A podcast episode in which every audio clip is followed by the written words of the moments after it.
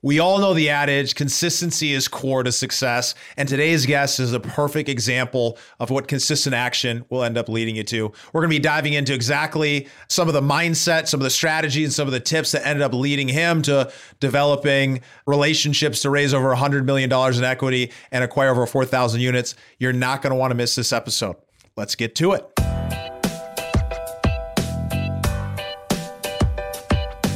This is the Investor Mindset Podcast, and I'm Stephen Pesavento. For as long as I can remember, I've been obsessed with understanding how we can think better, how we can be better, and how we can do better. And each episode, we explore lessons on motivation and mindset from the most successful real estate investors and entrepreneurs in the nation. If you're someone who's interested in investing in institutional quality multifamily opportunities, then I highly encourage you to listen up. We're very excited to announce that we've partnered with one of the top tier institutional operators in the country who has over a million units under management, over $1 billion of assets under management. And this team is coming together with a specific purpose to buy units across nine different cities within the Sunbelt region, from Charlotte to Denver and from Dallas to Nashville and multiple cities in between. They have a proprietary business plan to be able to go purchase these high quality B class assets, reposition them, and roll them up over the hold period to actually turning this into the first faith driven REIT in history, which means they're actually going to exit this by selling this as a REIT. And it's an incredible opportunity to not only make and phenomenal income, but to be able to make an impact by driving real change within communities, by being able to help build stronger apartment communities. One of the biggest problems that we're seeing in our country today is uh, epidemic of loneliness. Over 75% of men and women are feeling lonely often or always in their life right now. And over 54% of people in apartment complexes don't have any friends that are within their complex. But the, the group that is a part of this organization is a specialist in building real quality communities and ends up having those numbers go from 54% not having any friends within the community to 75% of people having friends within the community and ends up leading to significantly better business outcomes as well as better communities and better lives for the residents. So this sounds like something that you're interested in investing in and you're an accredited investor. I encourage you to learn more by going over to vonfinch.com slash waymaker and you can find out a lot more and you can have an opportunity to request access to this opportunity. And I look forward to being able to serve you and continue to serve all the people we're going to make an impact on through this investment.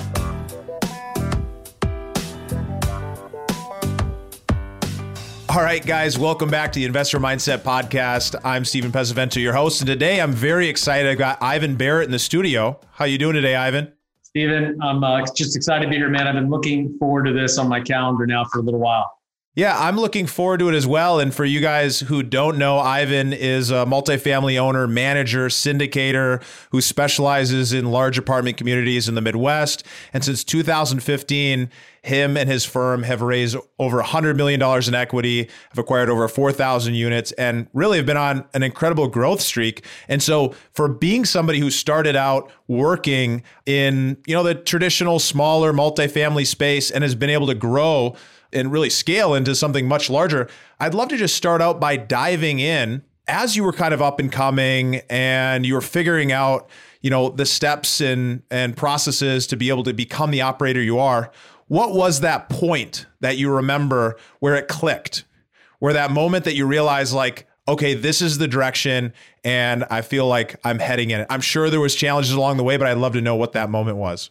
Yeah, that's, I mean that's a great question. Uh, and, and, again, thanks for having me, Stephen. It's it's good to be here. You actually got me thinking. You know, it really didn't feel like everything started clicking until about a year ago. We've really hit another level of vibration as far as what we execute and what the company is able to achieve. And a lot of the credit these days goes to the team. I'm lucky. I grew up with entrepreneurial parents lot of early exposure to real estate. I had an uncle that owned some apartments, another uncle that owned commercial. My dad had some rental properties, but never really graduated past duplex. Maybe he had 10 at his peak. he was he was in the S quadrant, as, as Rich Dad would call it, right?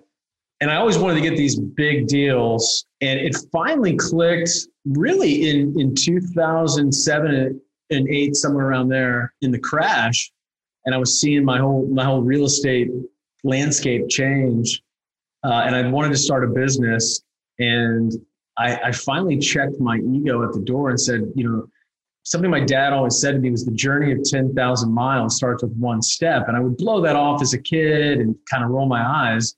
And then one day it clicked on me, you know, you, you can replace miles with units. The journey to 10,000 units begins with, with the next deal. And I just, I decided to focus more on how do I get that, that next duplex? How do I get that next income property, however small it is, as long as it's more than one unit?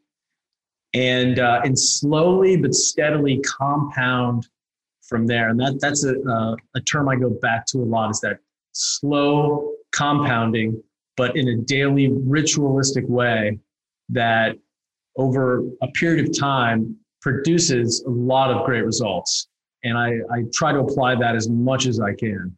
Yeah, it's such a big concept, and people forget about the importance of compounding and really how something grows, even when it's so small. And when you're when you look at something in the smallest segment, one compounding to two, two to four, in the very smallest, even as small as a human hair, it doesn't seem like much. You don't really feel like you're making progress, but all of a sudden, after 19 times of compounding, you go on to 20, and now you're at a million. And so it, it's that daily practice that ends up really making a difference. So for you in your business, obviously, you know, I just want to point out to the listeners, this is somebody who has 4,000 units, raised over 100 million in equity, is running a extremely well-oiled machine, and he doesn't feel like it clicked until just now.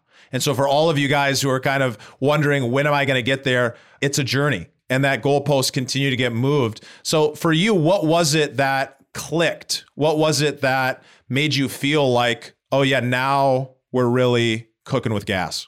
Oh man, you know it's a lot more fun these days. Um, we've been through a lot together as a team, and as we've grown, we we certainly hit this inflection point a couple years ago. Uh, really, right right after we hit a wall, which I saw, you know, our, our executive team and my partner just simply trying to work harder and we figured out ways to work work smarter and grow our leaders because just working harder at some point becomes unsustainable stephen. In the beginning it's it's absolutely necessary. You have to you know that, that wake up and grind mentality will serve you well. Another saying that comes to mind is what got you here won't get you there. And so we got to this point where we needed we needed to find new tools new methodologies new ways of thinking about things uh, to keep growing. Read a book called Traction. Uh, immediately deployed EOS, very very popular in the entrepreneurial world. That helped get our our um, our leadership team developed further. Started developing leaders under them, and at that point, it, it started to get more fun, and I could focus a lot more on strategy, key hires, and getting more people.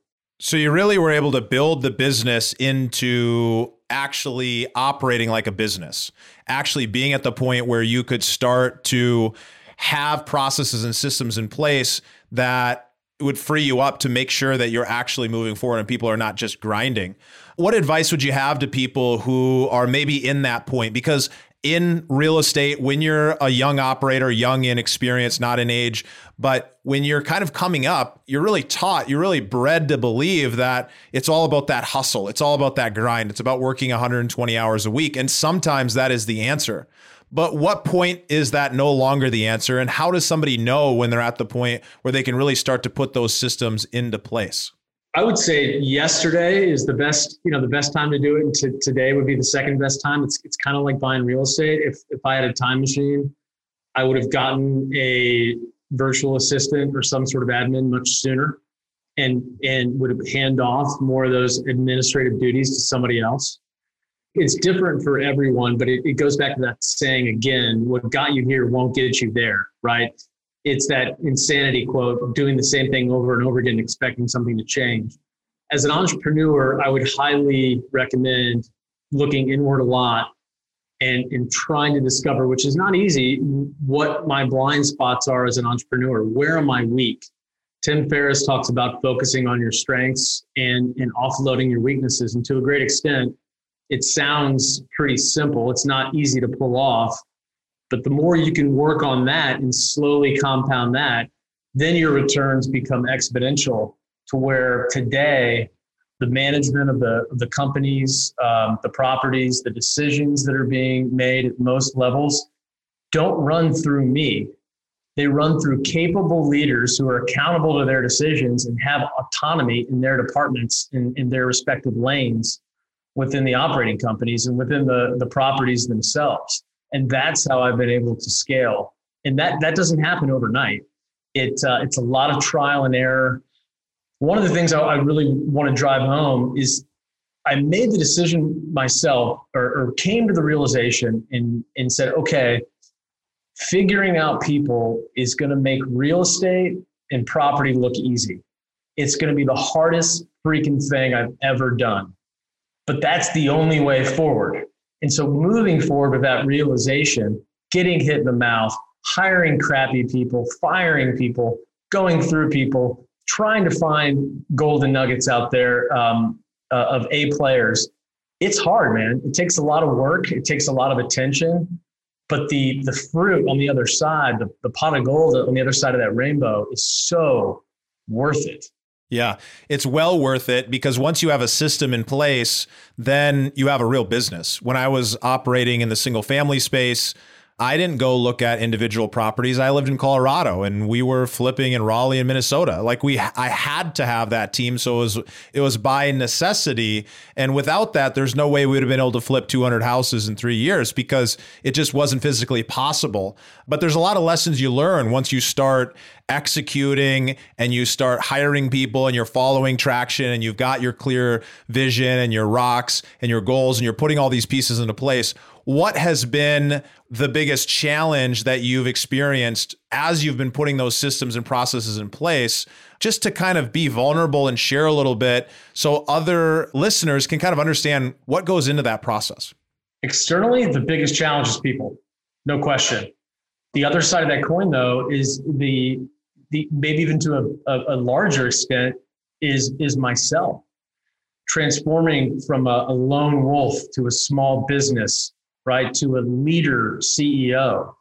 That is a hard process in and of itself. And it takes a lot of uncovering blind spots. It takes a lot of, of honesty with yourself. It takes evolution. There's a lot of times you get hit in the mouth, you fall on your face, you make mistakes, and you get up and you and you try again. And I can't stress it enough. As long as you keep getting up, you'll figure it out. Yeah, I, that, that would be my one A and one B for uh, my my greatest challenges.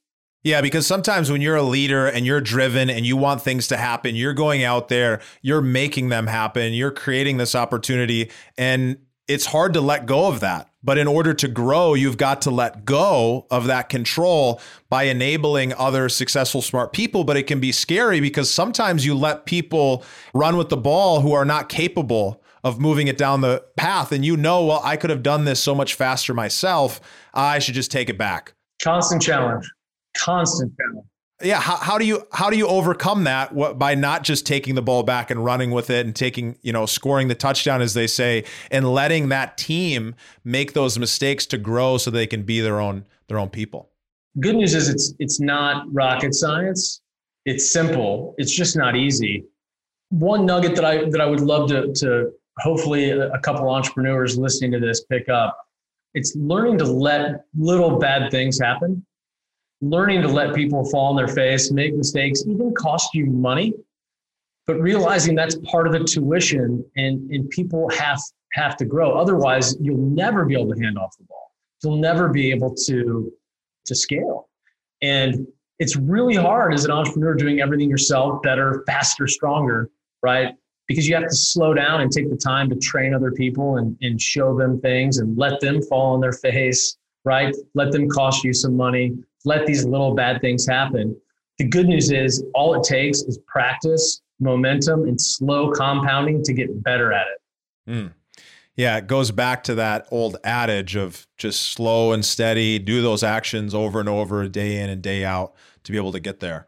it's a daily thing. I still today have to have to look at myself, look inward, and contemplate what am I doing right now that I that I shouldn't be doing, right? What what have I not handed off yet that I that I should? And and this beautiful thing happens over time. All of a sudden, uh, if you really focus on it and are intentional about it, you start getting more and more A players. You know, today now we've got a fantastic leadership team of A players and they refuse to hire B players underneath them. B players don't last here because A players don't want to play with B players. And it, you know, it's easy for me to say this now, but it's it's a hard, hard grind to get there. The only thing I can promise your audience is that if you're really intentional about it, you stick with it, you slowly compound it. Don't expect it to happen overnight or even over the course of a year. Uh, it takes longer than that. Uh, your chances of success, success are, are high most people just give up. Yeah, absolutely. And when it comes to going out and finding great people to work with, great team members, great talent, what's been some of those strategies that have really ended up working well for you? Yeah, you know, in the beginning, it's hard, right? Because you got a small business, you're just trying to get people in the door, networking, coffee meetings, asking around. Uh, one thing we started doing a few years ago is we run personality tests on everybody that comes through the door back to you know back to being vulnerable. I'm, I'm pretty good at hiring a certain type of people for a certain role but for anything else i'm actually pretty bad at hiring stephen because i tend to hire people i like right? And that's that's not always a good fit. And so early on in the process uh, i found some key employees that really took hiring seriously and really owned it and i put that on them and so somebody else might be really good at hiring and operations, but not have the visionary side of it. So you've got to got to go out there and find that. There, we we could talk about this for hours.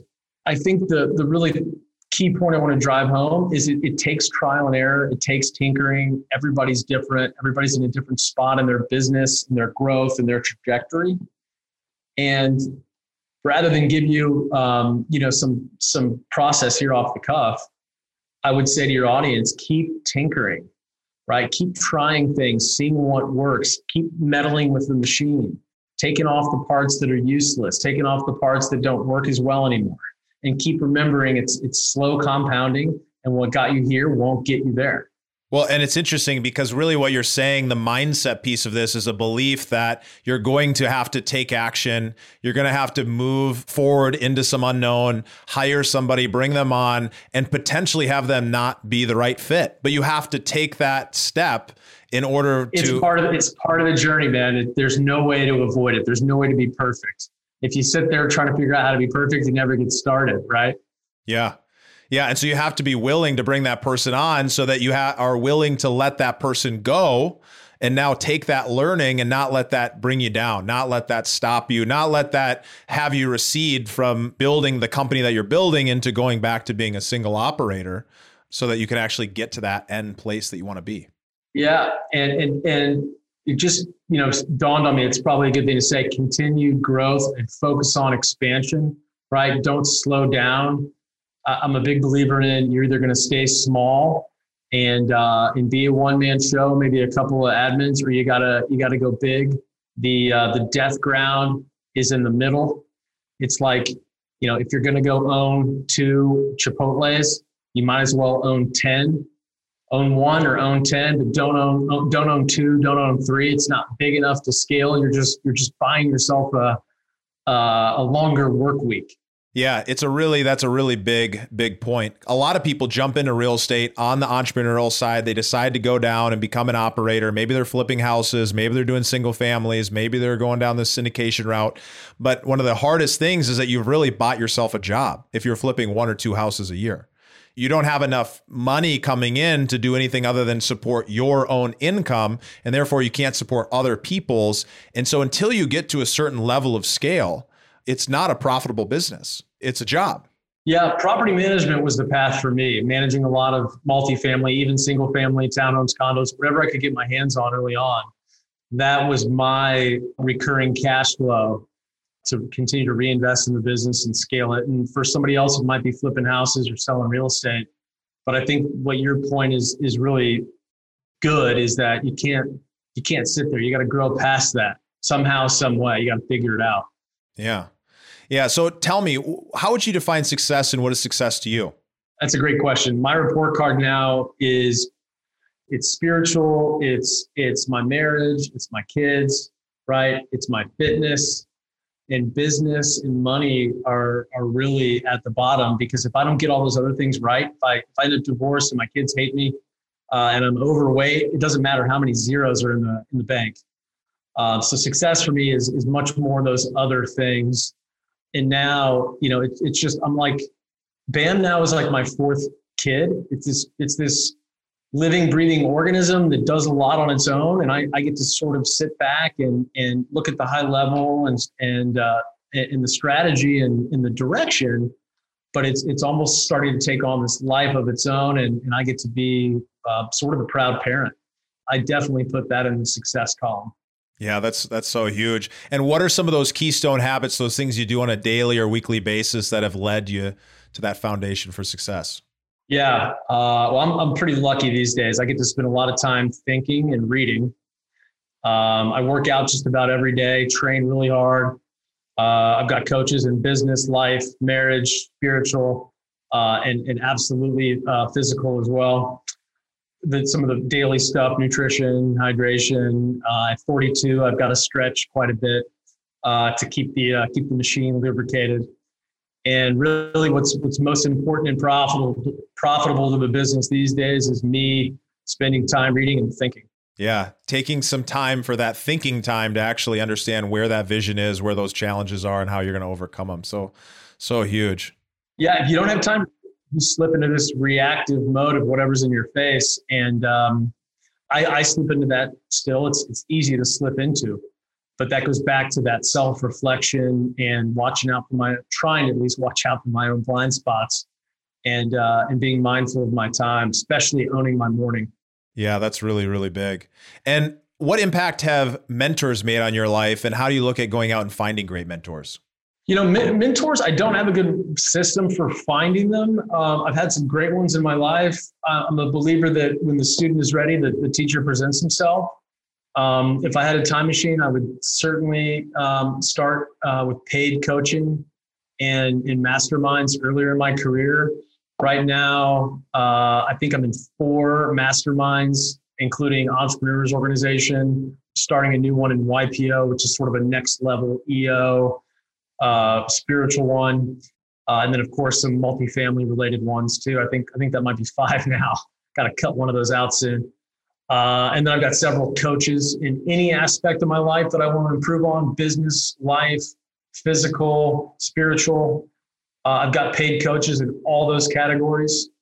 It, it truly is a way to bend your your learning curve, or I should say your growth curve upward is to have constant accountability from people you're paying not to let you off the hook.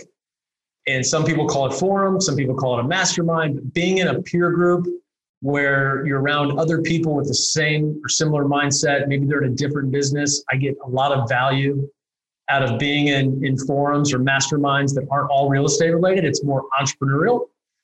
Those are some of my my biggest advantages when it comes to uh, to the growth that we've had I'm spending well over six figures a year on my own personal coaching and education and mastermind attendance. And I'm getting at least a 10x ROI on that right now. Yeah, there you go, folks. For all those who have fear, I know I had a lot of fear at first from spending any money on coaching, and now I couldn't imagine not doing it. It's huge. The ROI is super clear. Yeah, yeah.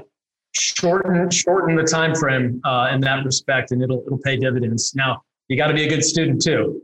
You really do. And so finishing us on this purpose, what drives you to live your best life every day? Oh man, that fire's burning burning pretty hot right now. Uh, I would say the number one thing is being an example to my three children. They don't they don't do what I say; they do what I do. Yeah, that's such a good reminder. Well, thank you so much for joining us. Where can people find out more about you or potentially get in touch? Uh, let's see. I think I put it on here. Bamcapgroup.com. Easy way to find me. Uh, my name's on here too on the recording if you spell my last name correctly or, or just Google me, uh, I should be pretty easy to find.